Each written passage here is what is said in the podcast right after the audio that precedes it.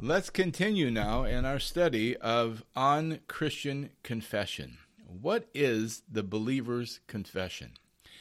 And we're daring to pull the curtain back and take a look at this and ask questions such as Is it appropriate? Is it proper, given the full nature and scope and the all sufficient final nature of the atonement in Christ that we enjoy? Is it appropriate, is it proper for the believer to continue to confess sins? Because our sins are so fully forgiven, past, present, and future, by what Christ has accomplished on our behalf,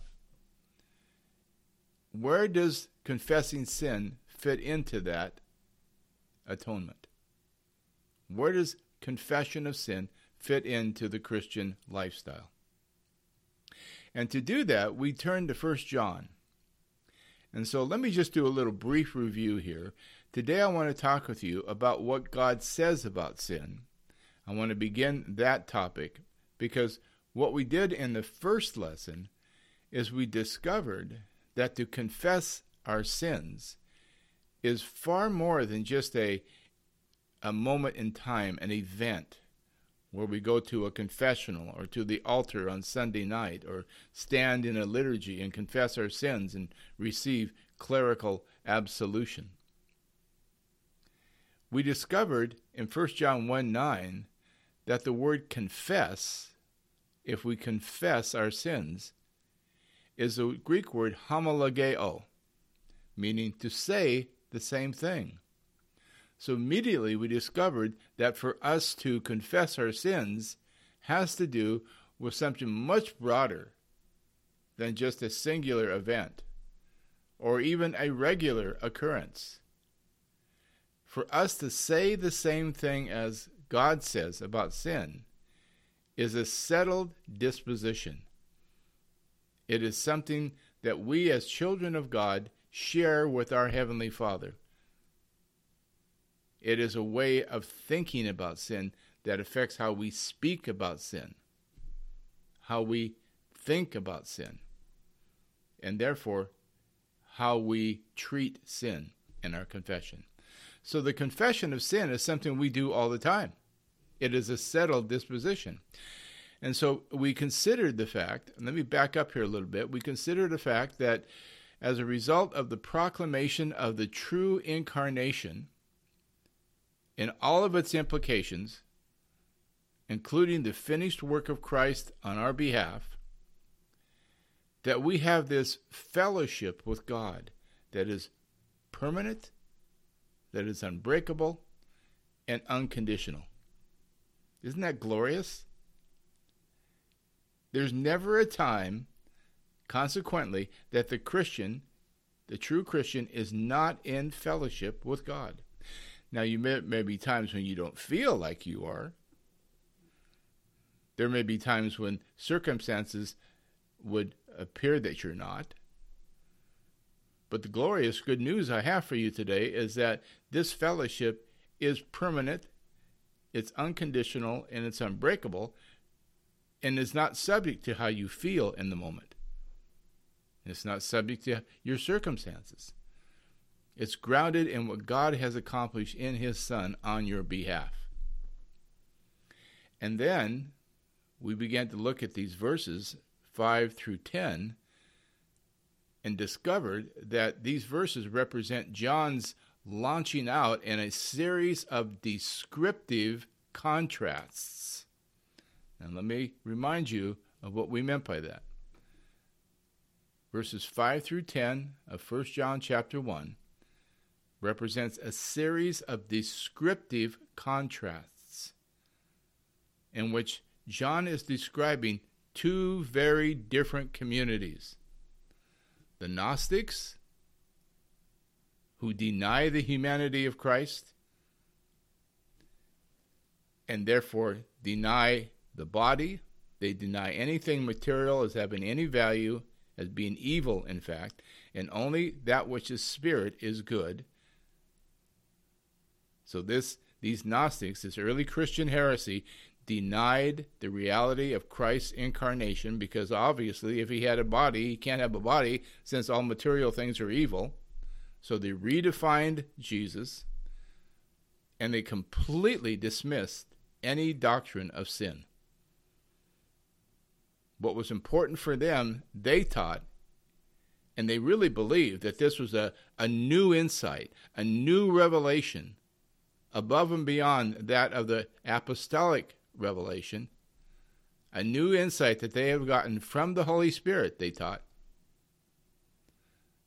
That that they that the Christian life was about ascending to into secret knowledge, into new levels of spirituality, where we escape the material and we find union with God by escaping anything material, including our own bodies.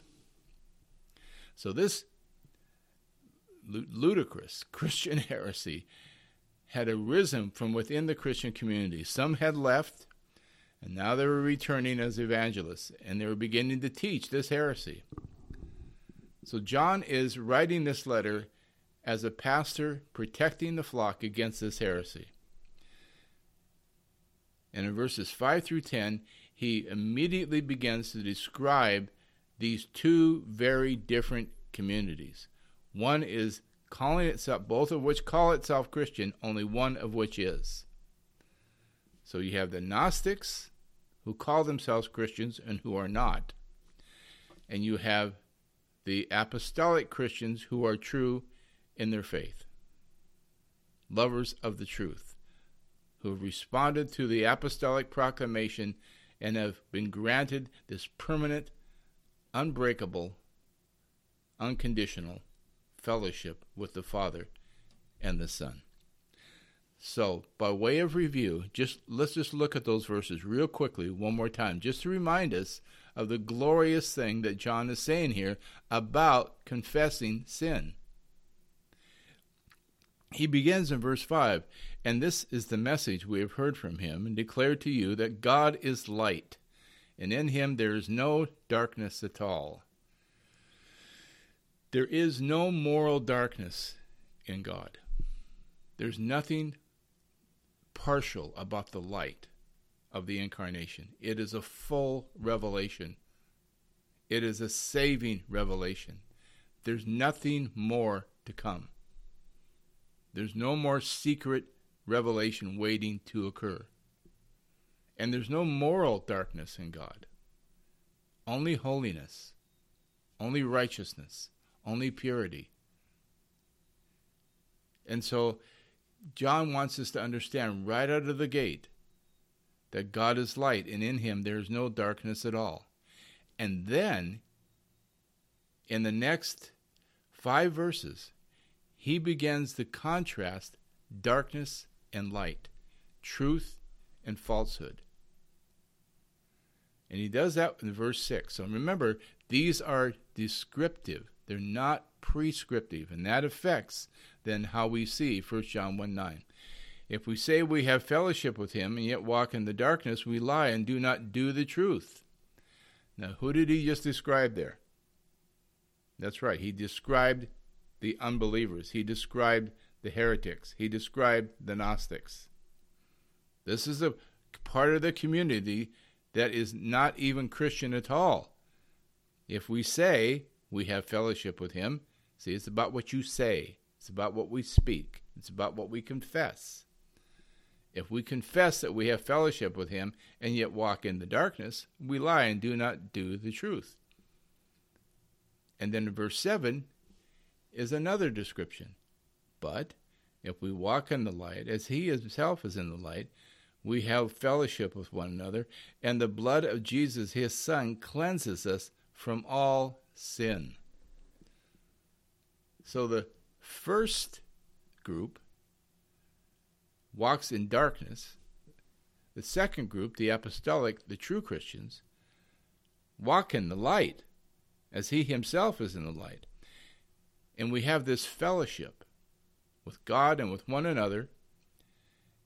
And the consequence, the result of that fellowship, and this is part of the breathtaking revelation here that John has given us, the proclamation he's given us, the result of that unbreakable, unconditional fellowship with the Father and the Son is that the blood of Jesus, his Son, God's Son, is cleansing us from all sin continually. The word cleanses there in verse 7 is in the present tense. So the believer is someone is described as someone who is continually being cleansed from sin, from all sin, not just known sin, but all sin.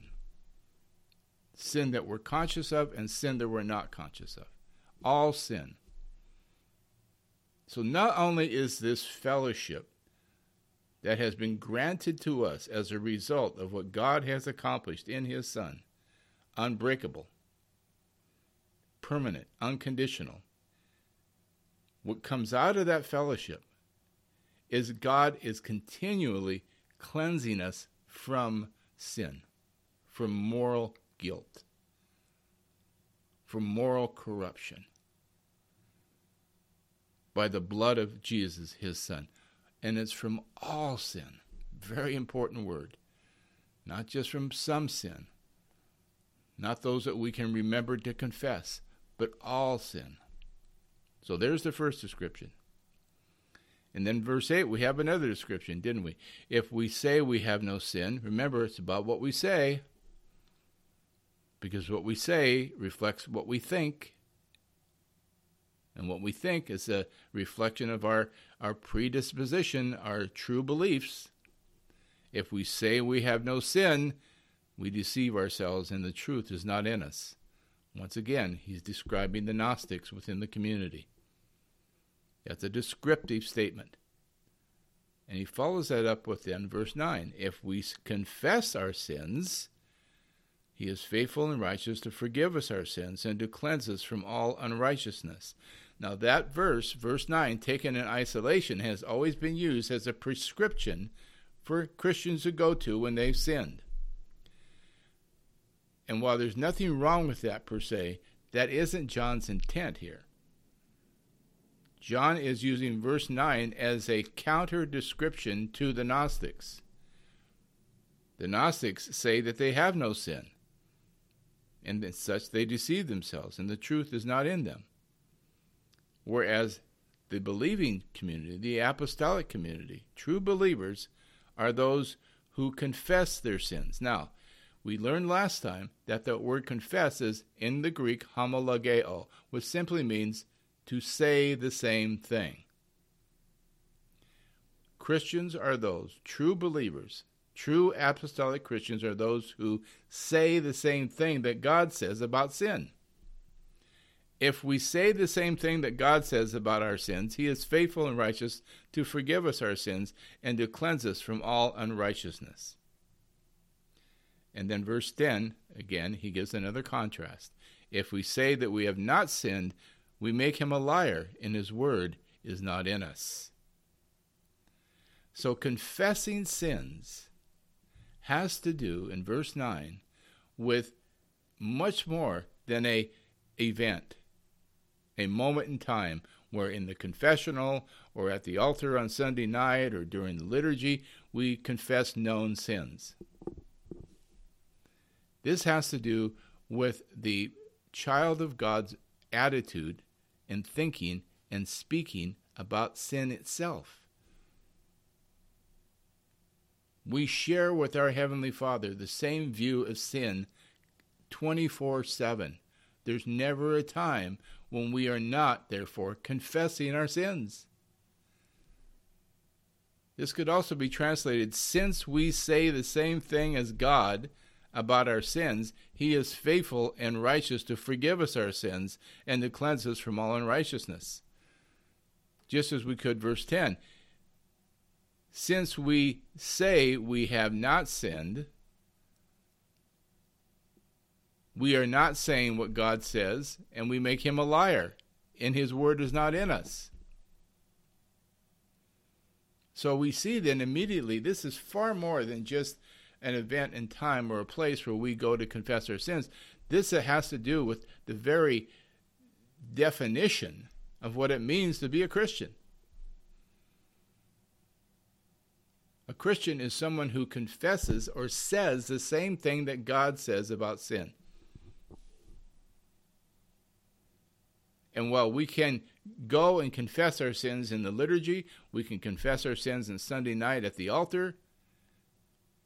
The danger is that we can do either one of those things and still not be in a place where we, as true believers, say the same thing about sin that God says. Confession is, is walking 24 7 in agreement with God about the nature and reality of sin. It's about walking as children of God, where our mind is that of the mind of God, where our will is that of the will of God. Walking as true children of God, reflecting the mind and will of our Heavenly Father. So, if, in fact, as we just learned, to confess our sins is to say the same thing as God says about sin, we naturally should ask ourselves, what is it that God says about sin? And to do that, we're going to look at some other parts of 1 John in his letter here where he describes the nature and what God says about sin, the reality of sin. What does God say about sin, and what does God say that we are to do about it? And so that's what I want to talk to you about today. First John, we're going to look at well, there's probably three or four different places in the letter of First John where he uh, addresses specifically the word sin, hamartia in Greek, meaning to miss the mark, to come short so as to not win the prize. So many times people think of sin as completely missing the bullseye altogether, completely missing the target altogether. But sin is simply veering to the left or veering to the right, missing the mark. Sin is about maybe being close, but still not there. And this is very important in your of your understanding spiritually because there is so much mindset in the Christian communities today that God somehow accepts anything less than perfect obedience. That in fact, God somehow is tolerant of sin. That God even concedes the point, which he never does. So we are in fellowship with God because of the perfect obedience of Jesus Christ. We are saved by grace through faith. And so John begins to deal with that. He wants us to not only know that we as Christians are to be those who say the same thing as God says, he now wants to equip us to understand what God says about sin. So let's delve into that in the remaining time that we have together today. And that we'll look at at 1 John chapter 2 verses 1 through 2. Let me read there. My little children, I am writing these things to you so that you may not sin. And if anyone sins, we have an advocate with the Father, Jesus Christ, the righteous. And he himself is the propitiation for our sins, and not for ours only, but also for those of the whole world. End quote. So John is immediately beginning to address us as little children, my little children. What are we to make of that? Well, John is teaching us from a very elementary basis here. This isn't some kind of condescending statement from the apostle. He's saying, my little children, to help us remember that we're getting very basic elementary instruction here about the nature of sin. What does God say about sin so that we can ensure that we are those who say the same thing that God says about sin. My little children, therefore, then, is simply reminding us that this is very elementary. Now, the Gnostics, of course, taught that you had to pursue secret knowledge. There were ascending levels. And so you had to reach this union with God through a, a series of degrees of ascending spirituality. But John is saying, no, no, no. This is basic. This is elementary. This is the beginning point. My little children, I am writing these things to you so that, that's the Greek purpose clause, so that, he's writing so that you may not sin. Period. So the first thing we understand is he's writing us so that we may not partake in the Gnostic community. He is writing so that we don't sin as the Gnostics are doing by departing from the apostolic proclamation of the gospel, departing from the truth. He's writing so that we may not get caught up in that heresy. But there's something else here that we should take very important note of very careful note of, and that is that he's saying that we don't have to sin. He's saying you don't have to sin. You may not sin. I'm writing so that you may not sin. Now, if you've been in Christ for some time, that may not sound as profound as you might think it should. But it is. Remember, when we were in Adam, we were slaves to sin. It's all we did is sin. In fact, we loved to sin. It was our nature to sin. It was not possible for us not to sin. But now John is telling us not only is it not possible, he's writing so we don't sin. Listen, it is never God's will for us to sin. And in Christ, we've been empowered by the Spirit and set free from sin, the slavery to sin, so that we don't have to sin. So that's the first thing we can understand about what God says about sin is that it's never his will and we don't have to. So if we're sinning it's because we're ignorant of those two facts. We have yet to integrate that new reality into our thinking. Let me give you an example. Romans chapter 6 Verse 15, Paul says this What then? Shall we sin because we are not under law, but under grace? May it never be. God forbid, said the King James. Do you not know that when you go on presenting yourselves to someone as slaves for obedience, sin is always enslaving? Slaves for obedience, you are slaves of the one whom you obey, either of sin leading to death or of obedience leading to righteousness. But thanks be to God that though you were slaves of sin, you were slaves of sin. That's the other thing that God says about sin is that we all began as slaves of sin. We were slaves of sin. You obeyed from the heart that pattern of teaching to which you were given over. And having been freed from sin, you became slaves of righteousness. So we were sin, uh, slaves of sin. But having heard the gospel and responded in faith, having obeyed from the heart, he says, not just in a, a mental assent, not just a nod and a wink, but obeyed from the heart. That pattern of teaching to which you were given over, to which you embraced, to which you have given yourself over to, that pattern of teaching now has freed you from sin.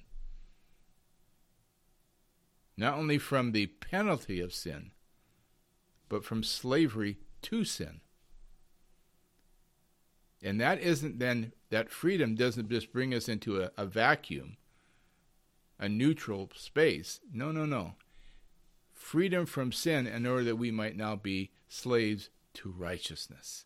So we're moving from one slavery to a good slavery, from evil slavery to a good slavery, slavery to righteousness where it was once our nature only to sin, it is now our new nature to walk in righteousness, to do righteousness, to reflect our Heavenly Father, to reflect our Lord Jesus Christ in His righteousness. We're talking here not about just imputed righteousness, but actual righteousness. Where we're doing what's right in the sight of God. We're doing what's right in our interpersonal relationships. We're doing righteousness. So now, believing from the heart that pattern of teaching to which you were given over, and having been freed from sin, you became slaves of righteousness. There's another echo here of that. In fact, Paul is probably echoing something from the gospel, in which in John chapter 8, you might recall, Jesus said this to a group of Jews who had just professed belief in him. He said, If you abide in my word, then you are truly my disciples. And you will know the truth, and the truth will make you what? Free. Well, these newly professed believers protested. They answered him, We are Abraham's seed, have never been enslaved to anyone. How is it that you say you will become free? See, this is just the opposite of what we read in Romans 6. And there are many professing Christians today who would protest that they have to be freed from sin, let alone have to obey from the heart the gospel. They have some other definition of what it means to be a Christian, just as the Gnostics had some other definition of what it means to be a Christian. They wouldn't believe at all for a moment. They wouldn't say the same thing that God says about sin. Rather, they might actually tolerate it. They might even be proud of their tolerance of sin. They might even bless it. In the last lesson, I mentioned to you the tragic news that the Anglican Communion had just voted in their synod to begin to bless same sex marriages. Far from saying the same thing that God says in His Word about sin, they departed from that. They're making God a liar. They're saying what they want about sin. And so Jesus tells these people Truly, truly, I say to you, everyone who commits sin is a slave of sin. See, these professed believers in Jesus, this group of Jewish people who had heard him speak and then professed belief in him, didn't believe that they were enslaved. They didn't understand their own spiritual status. So Jesus tells them, Truly, truly, I say to you, everyone who commits sin is a slave of sin. And the slave does not remain in the house forever, the son does remain forever. So if the son makes you free, you will be free indeed. Listen, slave uh, sin enslaves you, it deceives you, and then it destroys you. That's what sin does. And before we were in Christ, we were enslaved to that pattern. It deceived us, it destroyed us, and then it killed us. But we've been set free from that. So John can now write back to 1 John chapter 2 now he can write with confidence I'm writing these things so you may not sin. He's speaking to the believing community and saying, You are now people who no longer need to sin. You are people who have been set free from the bondage of the will to sin. And I'm writing to remind you that you may not sin. And then he immediately, graciously concedes that even given this wonderful deliverance that we've gotten from the slavery to sin, that we will sin. That we're not yet fully realized of our redemption. And while we do not have to sin, and it is never God's will to sin, now we've been set free from the slavery to sin, he adds, if anyone sins, we have an advocate with the Father, Jesus Christ the righteous. Now, isn't it interesting here that he doesn't say anything about confessing? He doesn't say, and if anyone sins, run down to the altar on Sunday night and confess your sins. And if anyone sins, make sure you write it down come into the liturgy on Sunday and confess your sins publicly. No, he said, if anyone sins, what is his prescription? His prescription is that we are to realize that we have an advocate in the Greek, that's parakletos, meaning one who's called alongside to help, an intercessor. So when we sin, if we sin, what are we to do? We are to immediately remind ourselves we're not to go inward, we're not to begin to beat up on ourselves. We're not to run to some kind of sacramental confession or some kind of ritual or rite of cleansing. We are to remind ourselves that we have an advocate, a parakletos, one who intercedes on our behalf with the Father, Jesus Christ, the righteous. See, it's His righteousness, not ours, by which we're saved anyway. And if we sin, we need to be reminded that we, uh, all the more, that we need His intercession and we need His righteousness. It's a good reminder, if we sin, to remind ourselves of what it was once like to live in bondage to sin. And instead, renew our minds once again, refresh our minds on the fact that we have this glorious advocate, this glorious intercessor, one and only intercessor. There's one God and one intercessor, one mediator between God and man, the man Christ Jesus. And he is the righteous one. So it's his righteousness. No matter how far you how long you've been in Christ. You've been in Christ for 10 minutes or 10 years or 50 years. You never cease to be in absolute need of his righteousness. Well, we may work out the imputed righteousness and start living in actual righteousness, it's always Christ's righteousness. It's always, even as we're learning to work that righteousness out into our daily conduct, it still has its grounding in the righteousness of Christ. The life of Christ being worked out in us is still Christ's life. It's still Christ's righteousness. Any ministry that we have is Christ's ministry. I have no ministry. You have no ministry. Whatever ministry we have is the ministry of Christ in us and through us. It's always about Jesus all the time. And then in verse 2 and he himself, he himself is the satisfaction for our sins. We don't need indulgences. We don't need sacramental satisfaction. We don't need some kind of ritualistic way to satisfy God. Jesus himself is the satisfaction for our sins. And not for ours only, but also for those of the whole world. What a glorious, profound statement that is. The scope and the breadth and the depth and the nature of our atonement will always and always should take our breath away. It always should result in our breaking out in doxology. You know that you're studying the scripture properly when it results in doxology. Glory to God, praise to God, gratitude towards God.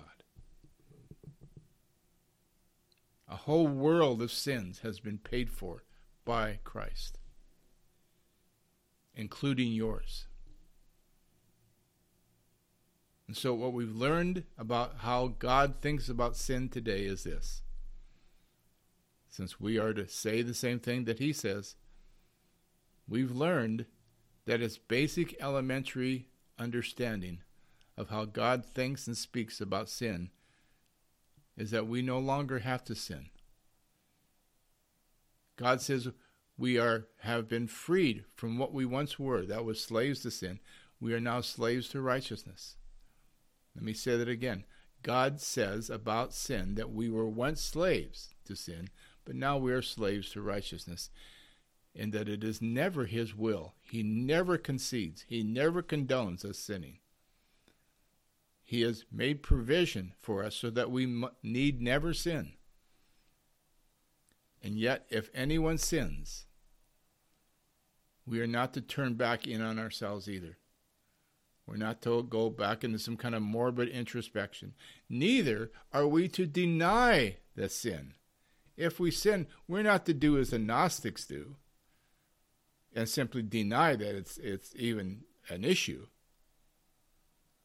Simply deny the reality of sin altogether. I know liberal Christianity that denies the nature of sin at all, denies the fallenness of man. What is that except it's latent Gnosticism? You see, these heresies never fully go away, beloved. The apostles and their writings have given us everything we need to discern and expose and get rid of and be and avoid these heresies. Thanks be to God. But that doesn't mean these heresies just went away in the first century. They're still with us today. So wherever you have someone who minimizes or diminishes or dismisses sin altogether, or, dimin- or min- excuse me, diminishes or, or justifies the, the sinfulness of fallen man, you have latent Gnosticism. So what we, we don't want to be a part of that community. Come out from amongst them if you are. Remove those people who would teach that from your community. Avoid those who teach it and don't be a part of that community. Be in fellowship instead with the apostolic community, in which you have fellowship with the Father and the Son. So God says that you are being continually cleansed from sin as a result of your fellowship with Him in the light. God says that for you to confess your sins means much more than just an event, a particular confession of particular known sins. It is to come into agreement with Him, a settled predisposition about the nature and certainty of sin, 24 7 in agreement and then rejoice in the fact that He is faithful and righteous to forgive us our sins and to cleanse us from all unrighteousness. All sin, all unrighteousness. What I'm saying to you today, my dear brothers and sisters, is that you are much better positioned you had ever imagined before God as a result of what He's accomplished on your behalf in Christ. And now let's live it out Let's now rejoice in it, but let's work it out in our lives. Let's live as people who are continually cleansed from sin. Let's live for, as people who agree with our Heavenly Father about the nature and certainty of sin. As people who are being consistently, continually cleansed from all sin and are being continually cleansed from all unrighteousness, and instead walk in the righteousness of Christ. Allow the life of Christ Himself to work out in your life. So that everything that Christ died and shed His blood to consecrate the new covenant will be active and at work in your life. As you are being progressively, ever increasingly conformed into the image of Jesus Christ in thought, word, deed, character, and conduct. Well, we'll pause there. Next time, we'll take another look at what God has to say about sin so that we can ensure ourselves, ensure that we are, in fact, and assure ourselves, I should say, that we are indeed saying the same thing that God says. And then in a future lesson, we're going to take this word confession, homologeo, to say the same thing as God, and we're going to apply it to our confession of Jesus Christ.